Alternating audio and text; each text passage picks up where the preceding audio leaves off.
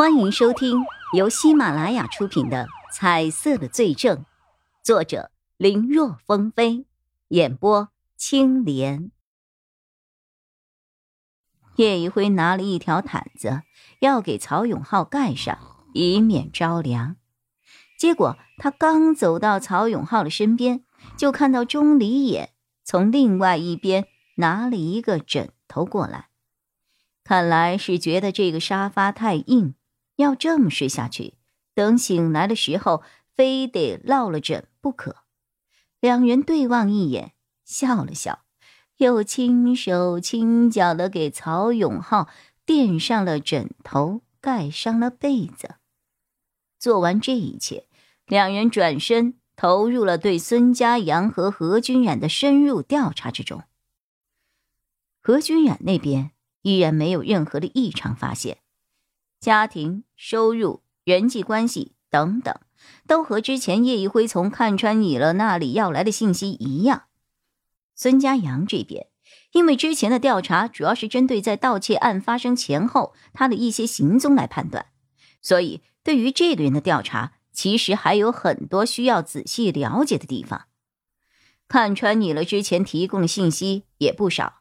可当时只有叶一辉一个人，在海量的信息面前，他一个人的力量是十分微弱的。这一次，在曹永浩的命令下，整个专案组里，除了对文成祥等三名主犯的情况进行继续调查、锁定证据的人之外，其他的人都加入到了对孙家阳和何君染的调查之中。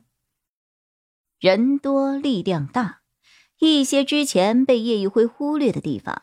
渐渐的被其他警员发现了问题，如此又忙碌了三天，看着其他警员汇总出来的资料，这是关于孙家阳的发家史的。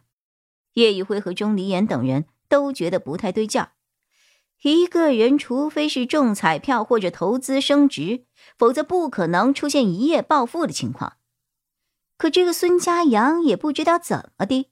本来只是一个小小的网络公司的码农，而且这家公司已经倒闭了。他们还是绕了好大一圈，才最后找到了跳槽去其他公司的前员工问来的消息。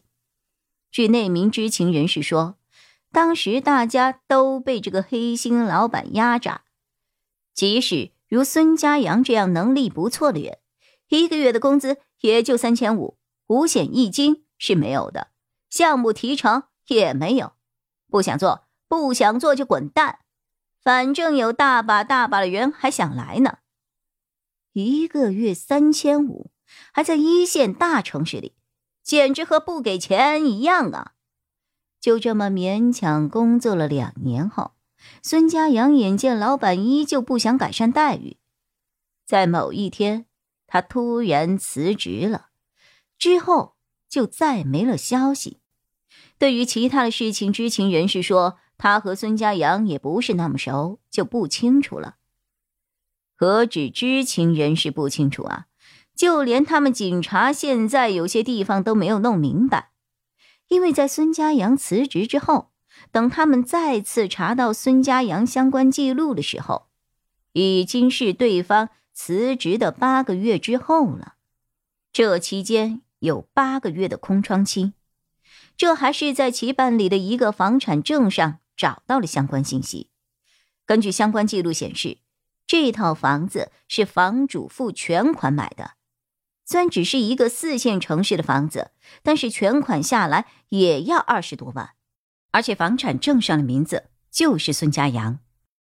警方经过字迹对比，结果相似度达到了百分之九十五点八，也就是说，当时付全款的人。肯定是孙家阳本人。那么问题来了，以孙家阳每个月三千五的工资，即便两年不吃不喝，连购房款的二分之一都挣不到，根本连房子的毛都买不起啊！那这八个月当中，孙家阳到底做了什么？买房的钱又是从哪里来的？坑蒙拐骗，傍上富婆了？或者是反串傍上富翁了，如果是这个样子的话，那这笔钱就是他人出的。可是根据记录显示，当时孙家阳是带着现金去买的，根本没有办法追溯这笔钱款的来源呢。可随着这条线继续的深挖，他们还发现这个房子只是一个开始而已。在买了第一套房子半年之后，孙家阳又用其父母的名字在三线城市买了一套价值六十万的房子，依旧是付的全款。从记录上来看，和第一次是一模一样啊，不是银行转账，而是直接带着现钱去购房的。如果说二十多万用现钱购买，勉强还能够接受。六十多万还用现金？难道孙家阳就不怕路上被人抢吗？这样不光不安全，还不方便呢。为什么不存卡里进行转账呢？之后买房的举动告一了段落。可大概不到一年之后，孙家阳在工商局注册了一个科技公司，注册本金实缴五百万。随着金额越来越大，却找不到孙家阳钱款的来源，整个专案组也感觉到这人来钱的路数肯定有问题。可这方面的调查还需要经侦科以及银行各方面的配合，因为时间间隔比较长，所以并不是简简单单就能够调查出来的。这需要投入很多的人力、物力和精力，还有大量的时间。就这样，很快就过去了六天。在大家全心投入调查分析孙家阳钱款来源的时候，技术科的警员一脸疲惫的跑了过来：“解开了，解开了，那个乱码解开了，解开了。”叶一辉和钟离眼这边还没有反应过来，一旁的曹永浩噌的一声跳了起来，冲到了年轻警员身边：“他和那个人都说了什么内容？”年轻的警员被曹永浩给吓了一跳啊，下意识递过来给他打印好的内容。曹永浩一把抢过来，快速扫了一圈，看着看着，脸上也笑了起来。乔，叶一辉和钟离眼也过来，想要一看究竟。